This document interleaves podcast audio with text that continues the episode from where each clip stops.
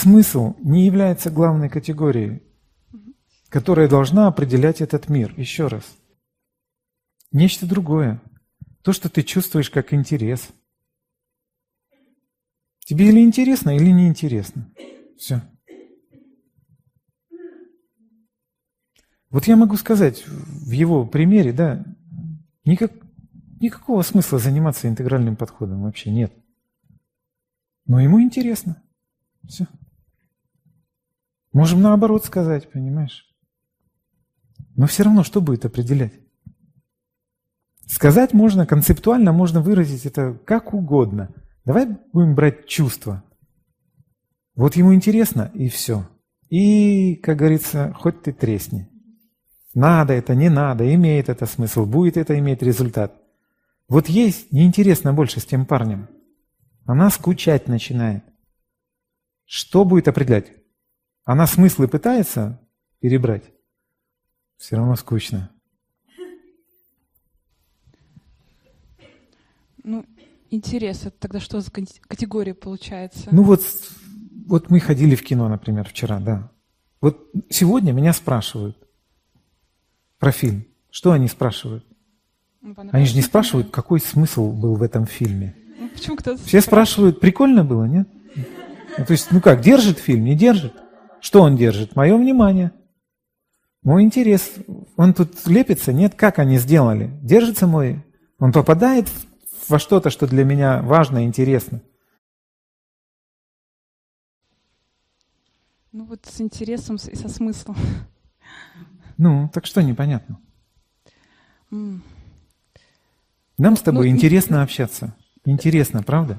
Что-то внутри тебя как словно как раскрывается. Разве ты смыслы в основном раскрываешь? Ты раскрываешь какие-то чувства, а не смыслы. Но я ищу смысл. В том числе тебе интересно найти смысл. Понимаешь? То есть все равно интерес лежит. Ну интересно же смысл найти. Но не везде же ты смысл именно ищешь. Ну просто интересно. Вот тебе принесли коробочку, говорят, это тебе подарок на день рождения. Хо. Тебе что? Смысл ты там будешь доставать? Тебе интересно. Что же они? Они попали в мои ожидания или нет? Ну, когда ты когда начинаешь размышлять, ну вот уже более сознательно пытаясь размышлять, то начинаешь искать смысл именно. Ты ищешь разумные, разумные какие-то вещи. Да. Да. Еще причины и следствия, например. Да. То есть, если включается твой разум, то разум действует, исходя из вышестоящей структуры. А вышестоящая структура для тебя как бы недоступна. Так вот, она осознается как неумолимое влечение куда-то. Тебя тянет, вот и все. Ты не можешь игнорировать эту тягу.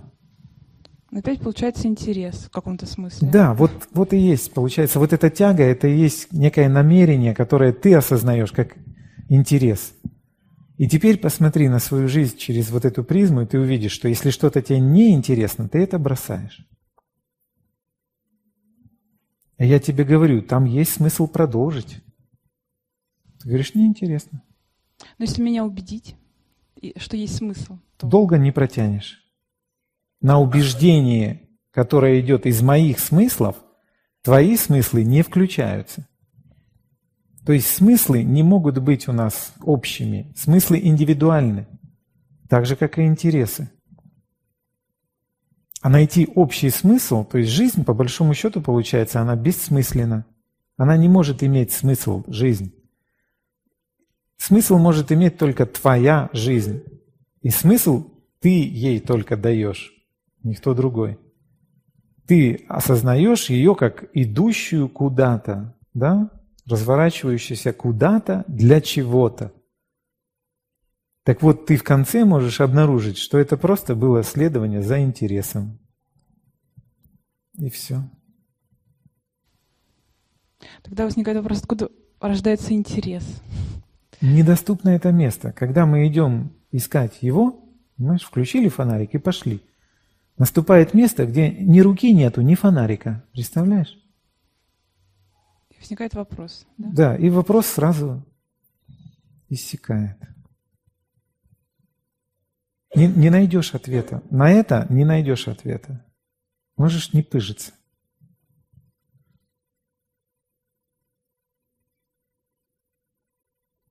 Того ответа, который тебе видится как ответ, понимаешь? Ответ есть однозначно, но находишь его как бы не ты. Ты пропадаешь в момент ответа, ты пропадаешь. Это и есть ответ. Потому что большинство вопросов, которые мы сейчас можем задавать, да, потом можно объединить в какие-то вопросы, да, потом еще это можно объединить и еще объединить. Да, вот как бы генерализировать эти все вопросы. Зачем? Ради чего? Вот это все, да? Так вот, вот этот подъем, он ведет тебя в том, что называется самоидентификация. Для кого ответы? Для кого? Так вот, это тоже идет как процесс. Это не только эволюция ответов, это еще и эволюция тех, кому, кто получает ответ. Если вначале получает эго, то потом получает разум, за ним получает нечто еще более тонкое. Так вот, остальные окончательные ответы, которые лежат, получает нечто, что ты не можешь назвать субъектом. Такая вот интересный момент, как происходит переход вот на следующее. То есть ты, ты сначала задаешь, задаешь вопрос, вот, например, в одной плоскости, да? Именно так, момент... ты понимаешь, что тебе надо делать что-то в другом принципе, как бы. Ты понимаешь, что вот в этой плоскости, да, я находилась, влево-вправо находилась. Надо прыгать. Как бы новое движение ты делаешь, прыгаешь. Но это когда вот тупик уже совсем. Вот как здесь. бы ты исчерпала, да, варианты, которые здесь можно найти, и словно разочаровалась. Ты понимаешь, ничего нового не обнаруживается. И тогда ты понимаешь, надо делать что-то принципиально другое. То есть не бегать, а прыгать надо. И когда ты подпрыгиваешь, ты ловишь себя, опа, в другом ярусе, как бы, в другом уровне. А там другие принципы. И теперь представь, ты пару раз прыгнешь. У тебя возникает теперь понимание, ясное осознание такое, что более глубокие ответы лежат на других этажах. Все. А можно заставить себя прыгнуть? Ну, вот зная вот это. Выбора нет. нет. Прыгнешь только потому, что интересно. Если не интересно, не будешь прыгать.